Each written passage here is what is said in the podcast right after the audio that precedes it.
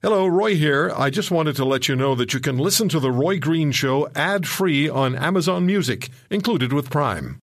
Welcome, welcome, welcome. Welcome to the Roy Green Show podcast.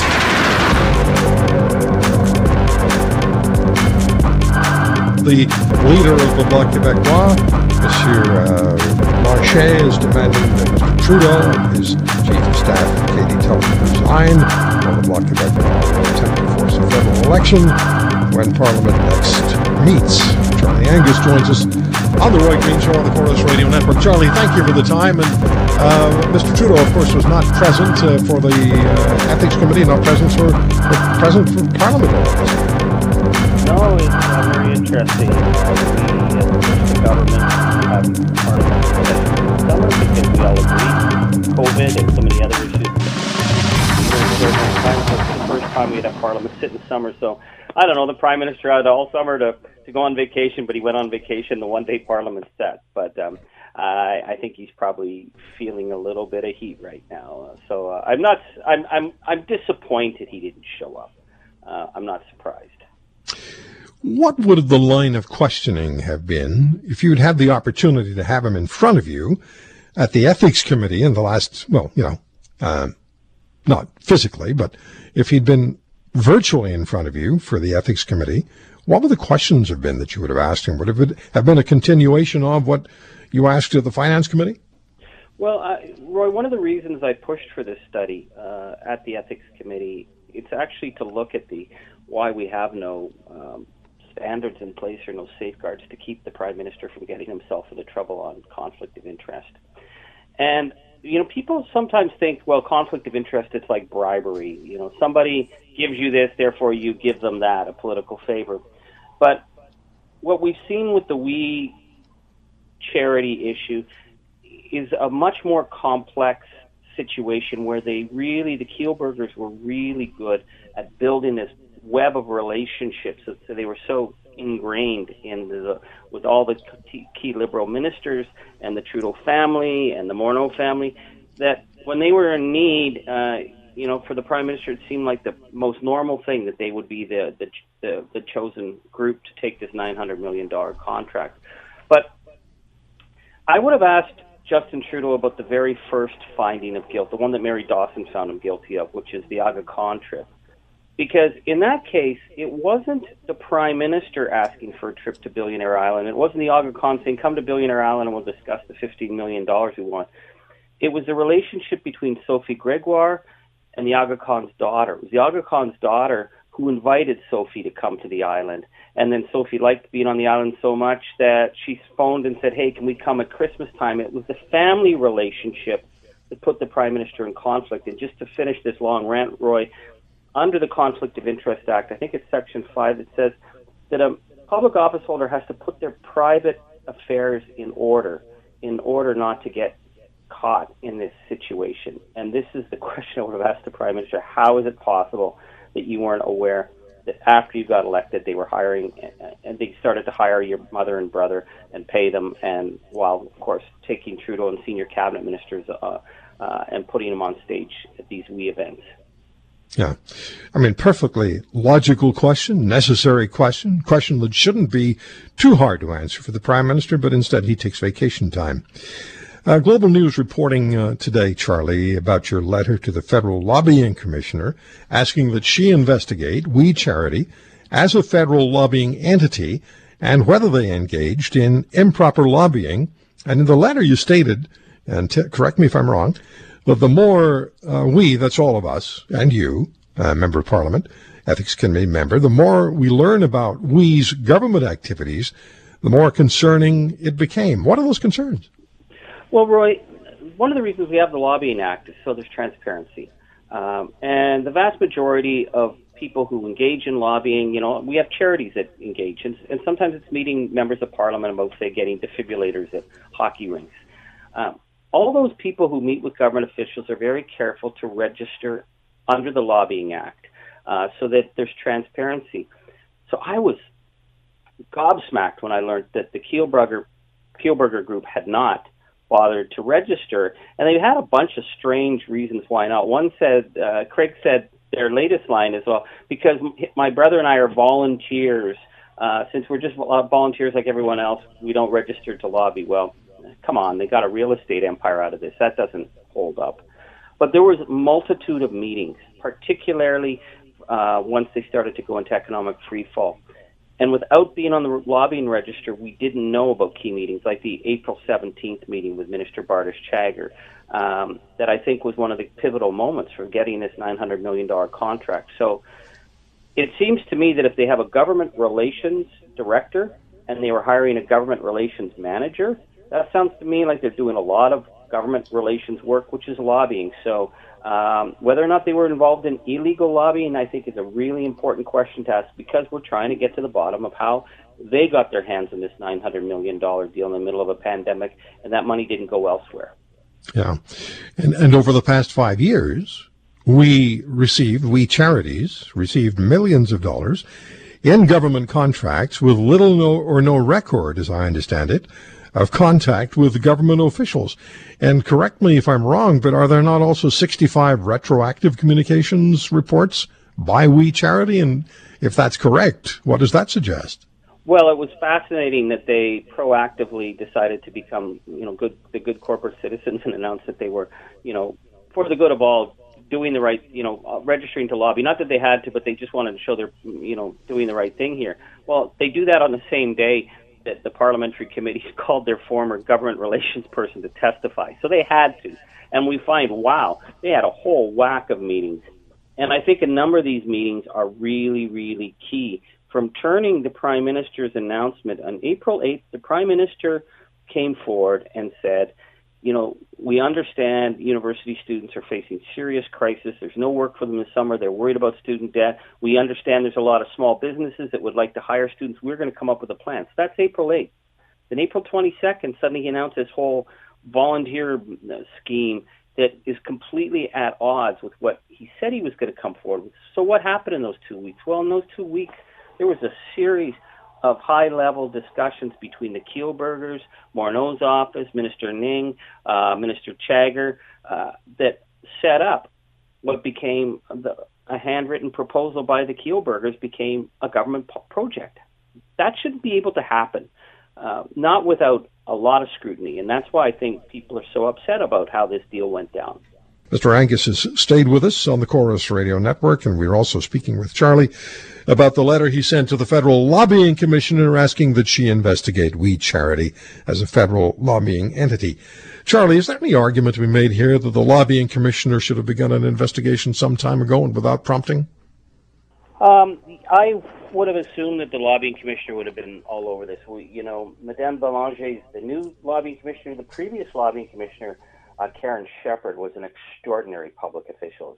She uh, took no guff from anybody, um, and uh, I haven't really heard from um, Commissioner Belanger at all on this because I know at the beginning of this the Conservatives asked for an investigation, so I thought, well, I'll wait and see, but we haven't heard anything yet from her. So I, I think it's I, I understand that. Um, uh, you know these commissioners don't want to seem like they're jumping to when politicians call, but these are serious, serious issues. And this issue of how the Kielburgers set up their relations with government and were so deeply embedded, it needs a, an investigation. And I'm really hoping that the commissioner uh, is going to be there for that because she's that's her job. If she doesn't, what are your options as a member of the ethics committee, what's the op- what what are the options the opposition has? Because there's no way that the liberals could, as they did when they had a majority government, and when it came to Jody Wilson-Raybould and uh, the concerns about how she was manipulated and bullied by the uh, by the PMO, there's no way they can make this go away with five to four votes because they don't have a majority government. So, what are the options the opposition has to press this forward if the lobbying commissioner doesn't do it? Well, we are going to certainly uh, work uh, at the Ethics Committee on the issue of the lobbying and how the lobbying was done. That's something I think we really need to get to the bottom of.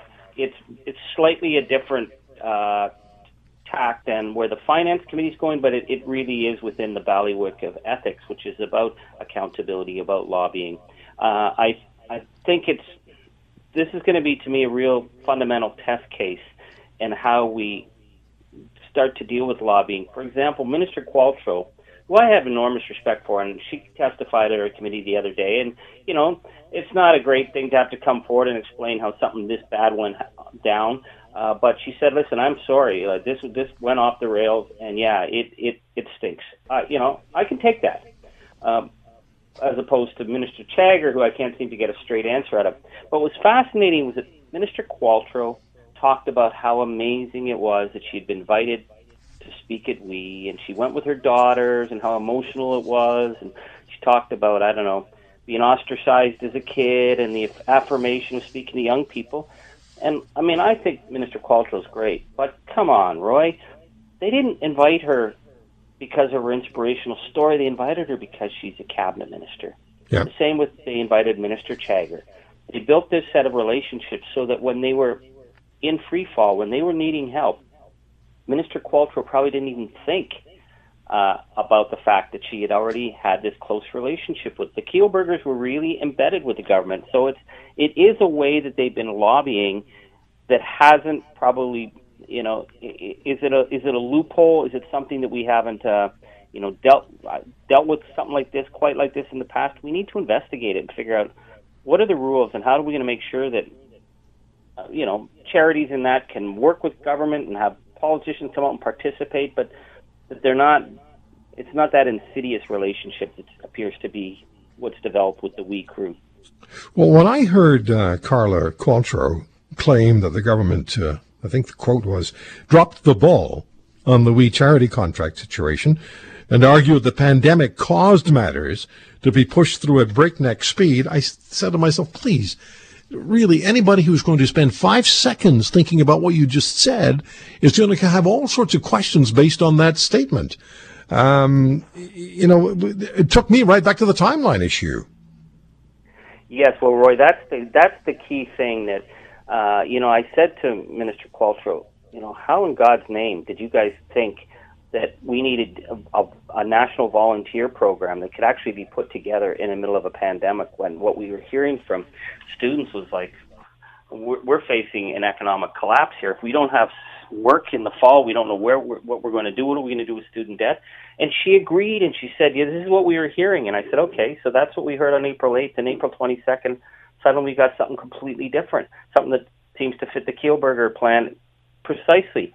And in that time, what's fascinating is Mr. Qualtrough, who's the minister of ESDC, she gets moved out of that portfolio. She's still the minister, but she doesn't handle the file. It's Bardish Chagger. And Bardish Chagger has this meeting on April 17th that she doesn't tell the finance committee about. The Kielburgers don't tell anybody about that meeting. And that's the meeting, I think, that begins this switcheroo that happens. So timeline is really important.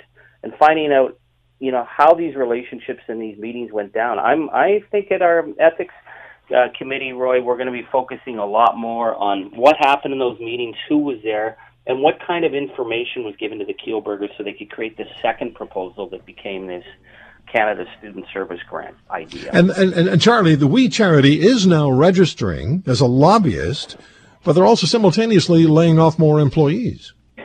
Yes, well, uh, you know, Roy, what became apparent the very first uh, sets of hearings we had when we had the former chair of we, and she was a, Michelle Douglas is a very, very credible public um, figure. They were in an economic freefall because I think COVID. They may have been overstretched. They'd missed a couple of their bank payments. They have this massive real estate investments, which nobody seems to figure out why. Uh, and COVID hit, and their whole business model is these huge rallies. So they were laying off hundreds um, then they fired their board of directors because the board of directors were demanding access to the financials to know why they were yeah. taking such drastic action. So we don't have answers. Talk about yet. red flags. Those are red flags. Yeah, and we don't like if if your if your board of directors of a charity are being told they're being let go because they want to know how the money's being spent.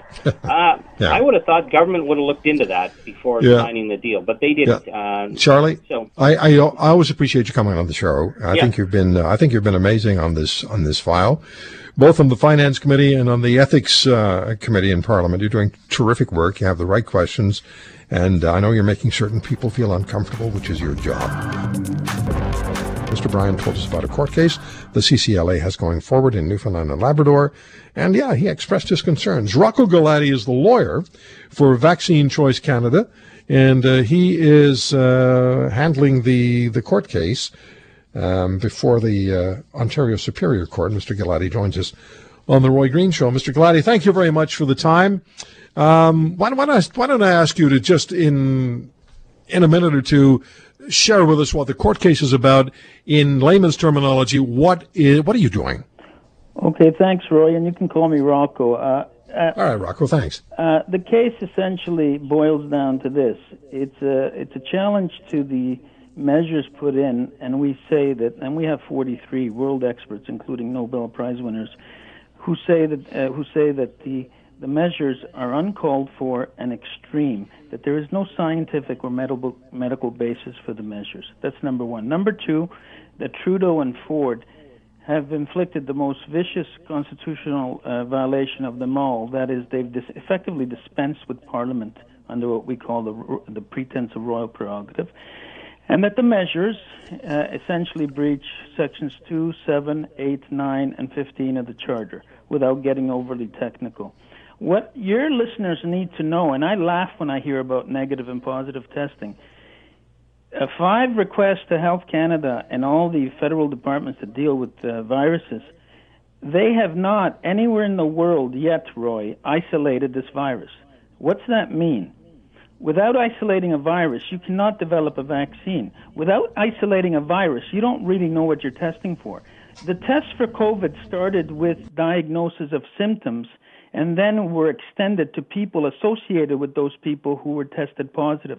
What the positive tests show are merely DNA fragments from different sludge and crap in your system, including last year's coronavirus vaccine.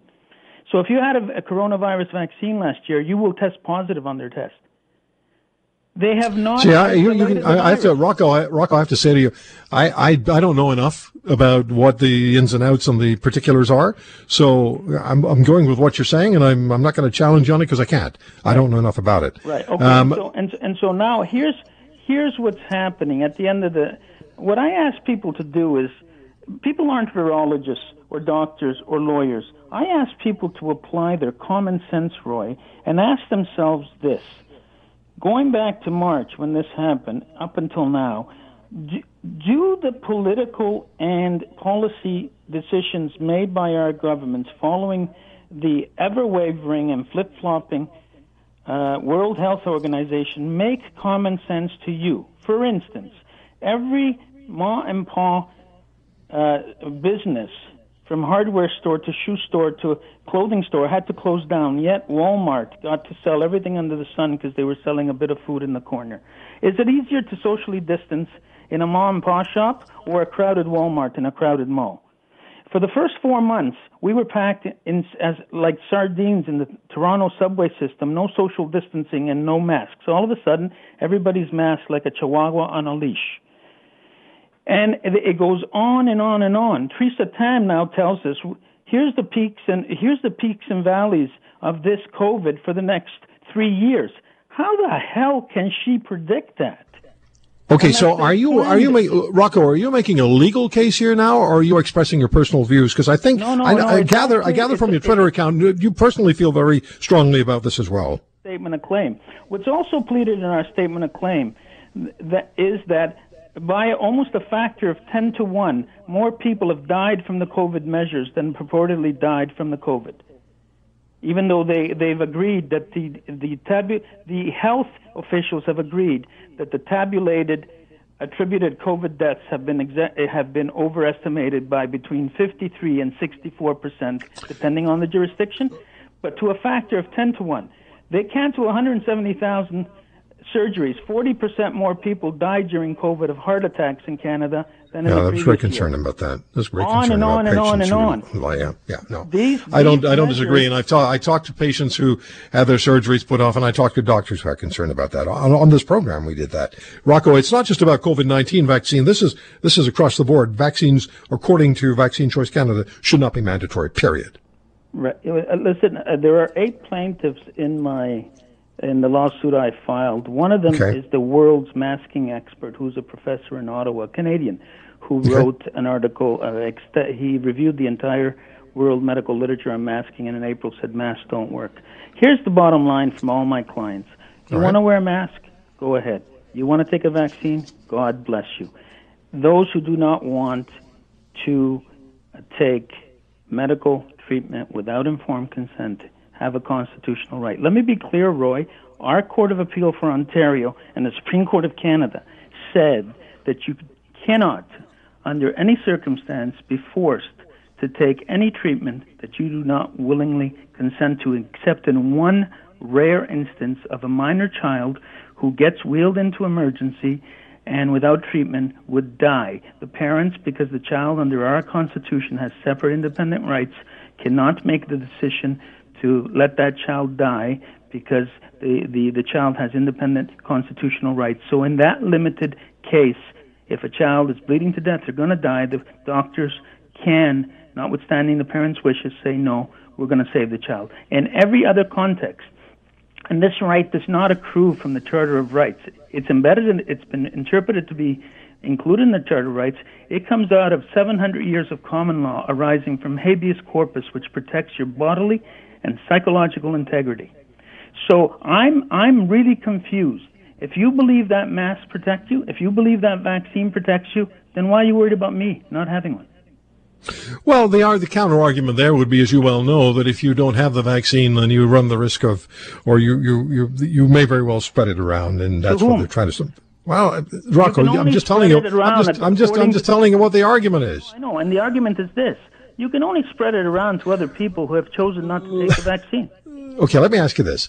So the case is before the courts. Is the idea here to preclude government from making vaccine mandatory? Is that the fundamentals of the case? No, no, the fundamentals of the case go much beyond the issue of vaccination. Vaccination, mandatory vaccination is one, uh, just one of the things it attacks. It attacks okay. The other measures. For instance, in New Zealand now, we got soldiers and police knocking on your door, and if you test positive, and there's a family of four, and the only positive is a seven-year-old, they take that seven-year-old and put him in a quarantine camp.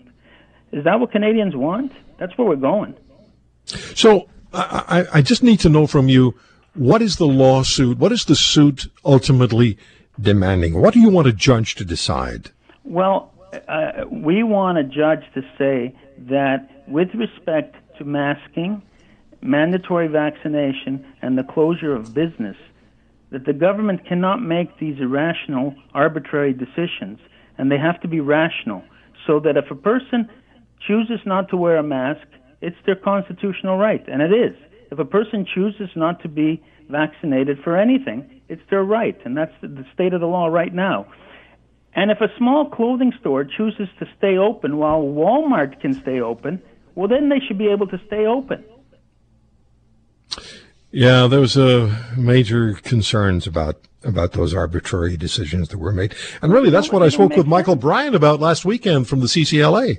And Mr. Bryant has concerns that once governments make a decision to enact emergency legislation or bylaws that supersede constitutional uh, rights and charter, charter rights, then it's going to be easier for a government to do it again. Not only again, Michael's quite right, and go further past the Nuremberg Code don't forget that after World War II, after the experiences of Nazi Germany with medical experimentation, the Nuremberg Code was enacted, which is part is read into Section 7 of the Canadian Charter of Rights that you cannot ever do any medical treatment without consent. For that reason, it's a slippery slope. Yeah, so tell us again, please, because I'm going to go to our callers in a minute, and I thank you for joining us. But tell us again, please, just as briefly as possible, what is it that you want the court to say? Uh, we want the court to say that the measures that are invoked uh, should be voluntary and not compulsory because they've okay. done too much damage. And we proved in our statement of claim that there are a lot more deaths as a result of the COVID measures than they feared from the COVID itself which okay. so, means to me we're dealing in the land of lunacy. And your concern is? Concern you want to is, stop governments. You want you want to stop governments from taking that step where they declare it mandatory. The uh, Business Council of Canada represents the larger business organizations in this country, but they also have an excellent working relationship with the Canadian Federation of Independent Business, the small businesses, and Dan Kelly's organization. Uh, Goldie Hyder is the president and CEO of the Business Council of Canada, and the Council yesterday released its pre federal budget consultation submission. I'll go back to that line that caught my attention, Mr. Hyder. Thank you very much for the time. The, the line that caught my attention immediately was the full scale of the challenge facing us, Canada, is staggering. So we, I look at that line from your submission, pre-budget submission yesterday, and then I see that also last year, I don't have to go far back to see that the Business Council expressed serious concerns about the viability of Canada's economic uh, economy, rather, prior to the emergence of the of the pandemic, and you sent a warning letter to the Prime Minister and federal politicians. So, if you look back to 2019 and the concerns you had then, and you compare that with the concerns you have today, where are we? Well, Roy, thanks for having me back. Look, um, not to be alarmist about this, but the fact is our economy, uh, thanks to COVID, effectively went into cardiac arrest. Uh, governments moved quickly to stabilize the patient. You know, they, they they put them on life support, the ventilator. They hooked up the IV to feed the patient and all. And now the time's coming to kind of re- remove some of those uh, uh, those uh, support systems in terms of the programs in particular. So while I'm optimistic about the direction of the economy, we're quite concerned that once you remove the CEWS and the CERB and some of these other things, we're going to find out just what collateral damage the patient suffered. Like how are the how is the liver? How's the lungs? How's the arteries here? Um, we don't know. And so when we talk about the damage being so staggering, part of it is not knowing just how staggering because it's artificially propped up with the support programs that were you know necessary and and uh, but but they can't also continue endlessly. And so the goal now is how do we live with COVID? How do we build the confidence um, to allow the economy to restart? I think the measurement that uh, provincially provincial governments are taking on schools uh, and public transportation is going to be very key. I know that the federal government and others continue to work very hard on the testing, tracking, tracing. Uh, we know there are going to be flare-ups, Roy, and I think it's really important that the media do its part, and not overhype the, the flare-ups, and ensure that people feel that look, um, we can manage uh, the road ahead. Because one thing's clear: uh, if you're worried about the well-being of that patient I just described, um, it would be right back into life support if we had to do a second uh, shutdown. We can't have that happen. Yeah, I, I spoke with Yves Giroux not long ago, the parliamentary budget officer, and he said uh, we can do this once. Yeah, we cannot no do it question again. about it. Um, and, and and the reason for that is this. I mean, you look at the pressures that government face, and as I said, they should be you know credited for the speed with which they move to kind of put a floor below the collapse of individuals. But the fact is now that there are, you know, demands from all side coming of governments. You know, we've we've read recently about, you know, from the federal perspective, ambitious plans on the social issues of, you know, considering massive EI reform. You know, potentially looking at some kind of, you know, universal basic income on all of these things. We've got to remember that we've already created a little over three hundred billion dollar deficit, um, and and which and is staggering. It, it, well, we just we've got to remember that we've got to pay that back one day, and I think that before we get a little too uh, gung ho on all the spending that's possible, we've got to remember that we've got to grow the economy back so that we can invest in those social programs. It doesn't work the other way around. Uh, in part, you write in the pre-budget submission, the profound impact of COVID-19 is not just felt domestically, but on a global scale. And this is something we have to keep in mind as well. You write the geopolitical ramifications, how nation states will come to redefine their economic and political interests in a world where structural forces are making them revert to protectionism and self-preservation will be very consequential. What's the advice to the uh, to the federal government as far as that's concerned? Well, you know, we have to live in the world that is, uh, not in the world that was, or the world that we necessarily want. And the fact is, is that fundamentally things have changed um, as a result of COVID. They've been exacerbated and accelerated. We're seeing it in our U.S. politics, where you know the battle uh, lines have been drawn with China, whether you're a Republican or a Democrat. Um, you know we have seen the actions that the uh, the um, U.S. government has taken on aluminum. You know, uh, absurd. That's the only word that comes to mind uh, when it actually ends up penalizing uh, the very Americans that they're supposed to be you know supporting. Uh, this behavior is probably par for course as we go forward, and we shouldn't get too far ahead of ourselves in thinking that we're going to return to normal. We need to operate in an eyes wide open way and put our national interest and, and, and put in place plans that allow us to control our own destiny. You know, we've got fundamental challenges. Uh, Roy referred to the things we wrote before. We've got low productivity. That hasn't gone away. We're not getting any younger. Uh, you know, we've gotten uh, very, you know, poor results in building trade enabling infrastructure. We've got the ongoing interprovincial trade barriers. We've got low business investment. We've got to improve the regulator major challenges for us. And we don't know what's going to happen in the United States with the election. Is it going to be Donald Trump? Is it going to be Joe Biden? And what would, would either of those eventualities mean to us? Right. It, it may not matter. And I think that's part of the message here is we're getting a little bit excited at the idea that just maybe there's some kind of regime change. The fact is there's a lot of um, uh, people in the Democratic Party who would continue some of the policies uh, in some of these areas that would be detrimental to Canada. Well, uh, we have a long road ahead of us and we better be able to identify it and work within, as you say, the parameters as they are, not as the way we might like them to be. How much of a disappointment was it to you that the Prime Minister was not uh, willing to sit for questions? Look, it's a minimum expectation that the Prime Minister is going to show up for work. Uh, the official opposition had uh, called on uh, all parties to agree to have Parliament sit in a modified format, respecting uh, public health guidelines for the summer. You know, we've heard time and time again that we're in unprecedented times.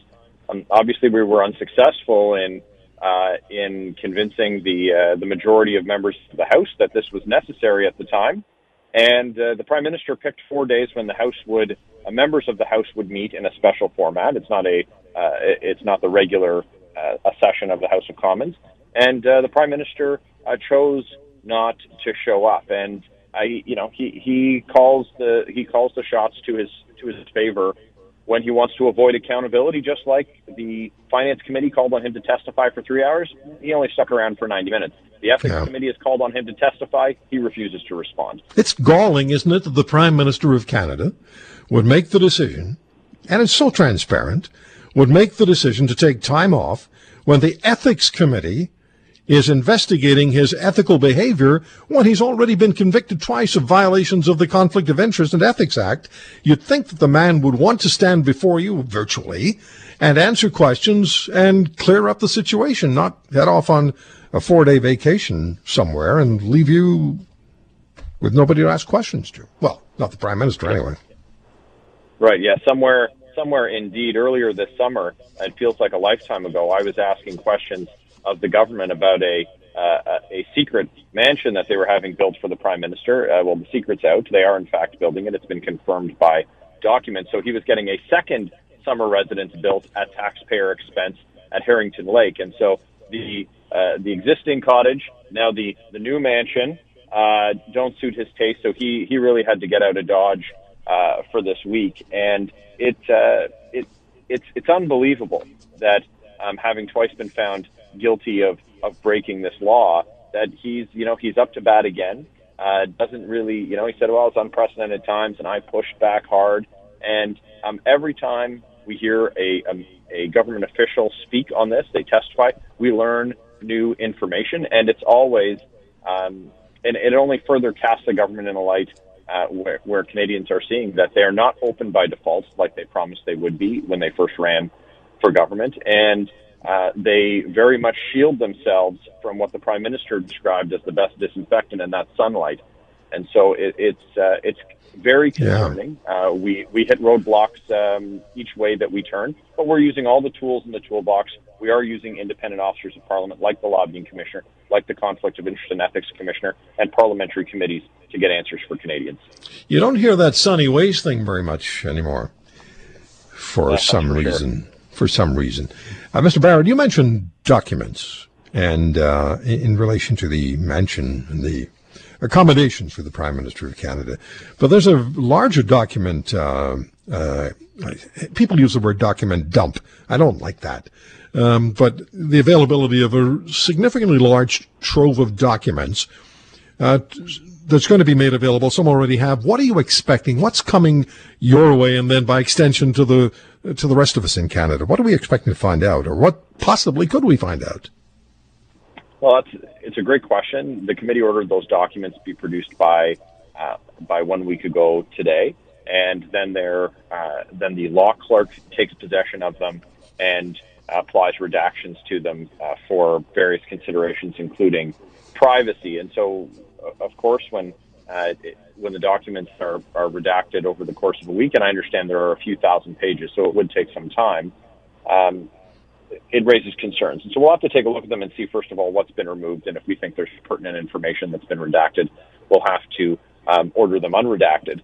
But it's it's it's tough to say. We were the, it's very tangled, and we heard beyond uh, when the Kielburgers testified that you know they they shrugged it off. Uh, it was laughable that they would be registered. Anyone from their uh, their organization would be registered as lobbyists and didn't do any lobbying activity. And this week, registered a bunch of lobbyists and dozens and dozens of lobbying activities with uh, with and uh, more than an organization like General Motors that these guys are um, certainly they didn't hire lobbyists, they are lobbyists, and uh, and so the story turned. You know, uh, Finance Minister Bill Morneau was to appear committee. Nope, tell Canadians. And the day he got uh, actually, I took uh, forty thousand dollars in, uh, in in a gift.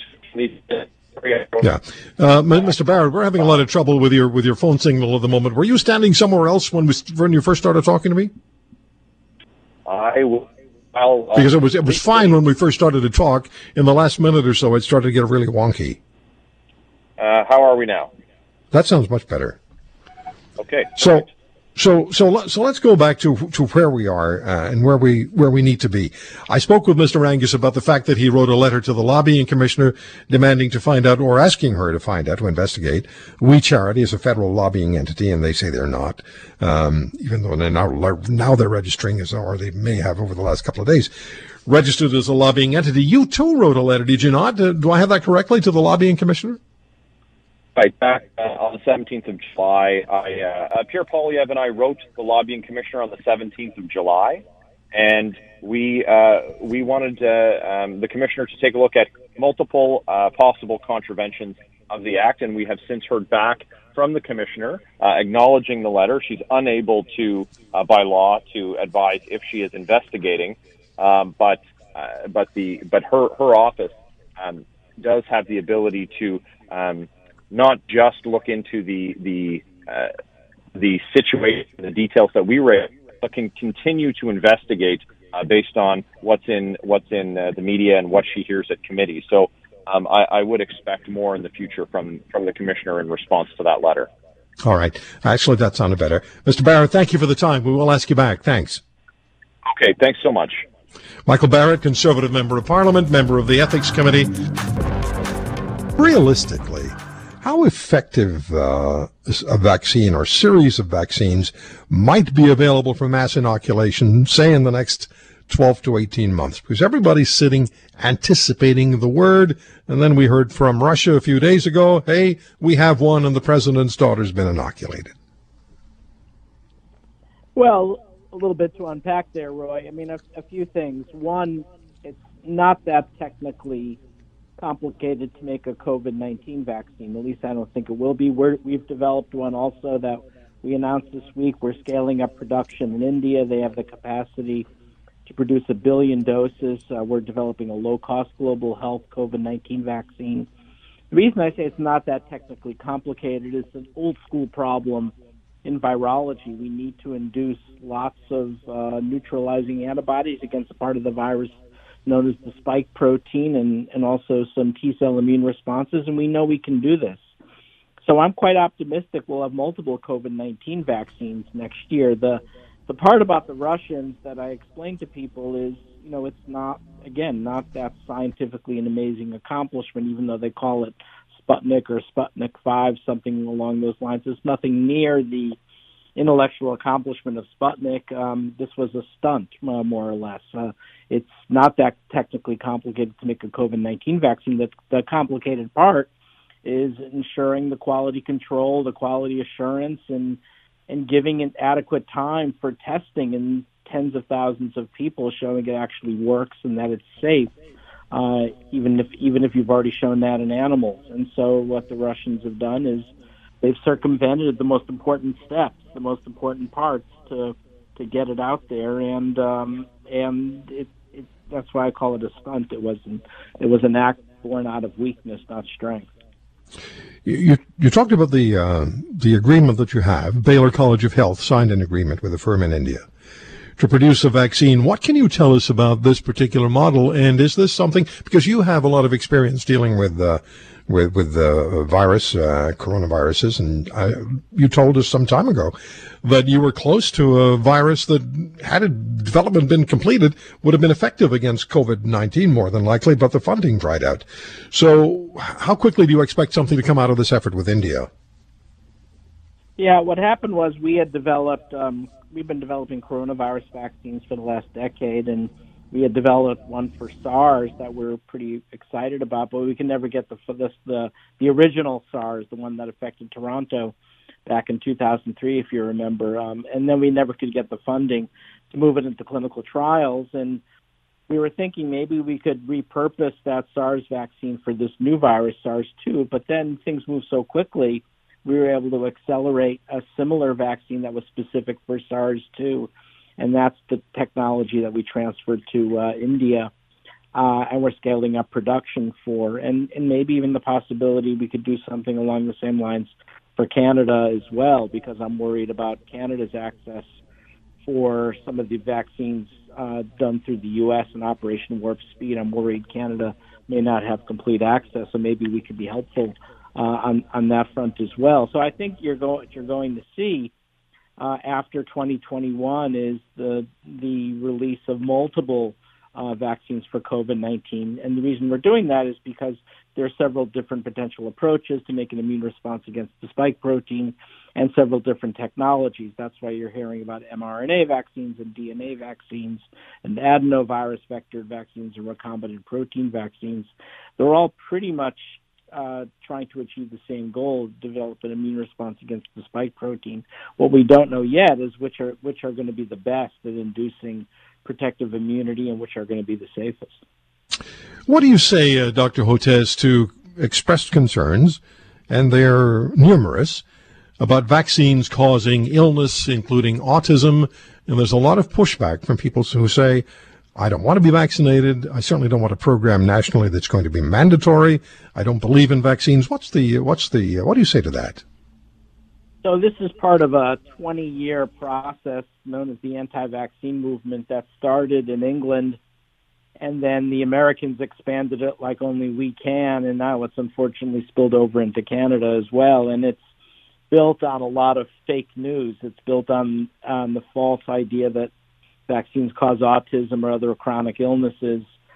And now it's being expanded in this COVID 19 era in part because, you know, the anti vaccine people claim vaccines are rushed and not adequately tested for safety uh, and other things. And unfortunately, the way the, the messaging has come out around COVID 19 vaccines has played into that. Uh, the bottom line is um, uh, one, vaccines do not cause autism. I have a daughter with autism, as you mentioned, and wrote a book with a straightforward title a few years back called "Vaccines Did Not Cause Rachel's Autism." Uh, but also the fact that even you know even though we call it Operation Warp Speed, in fact it's being the the warp speed part is not the clinical trials. It's it's the man it's manufacturing before we know whether the vaccines actually work and uh, and recognizing that we'll throw them away if they don't, and and also the fact that we're trying multiple shots on goal to get as many different technologies out there. So right. the vaccines are safe, but unfortunately, it is, it is folding into that anti-vaccine movement. Thank you for listening to today's podcast. If you want to hear more, subscribe to The Roy Green Show on Apple Podcasts, Google Podcasts, Spotify, Stitcher, or wherever you find your favorites. And if you like what you hear, leave us a review and tell a friend. I'm Roy Green. Have a great weekend.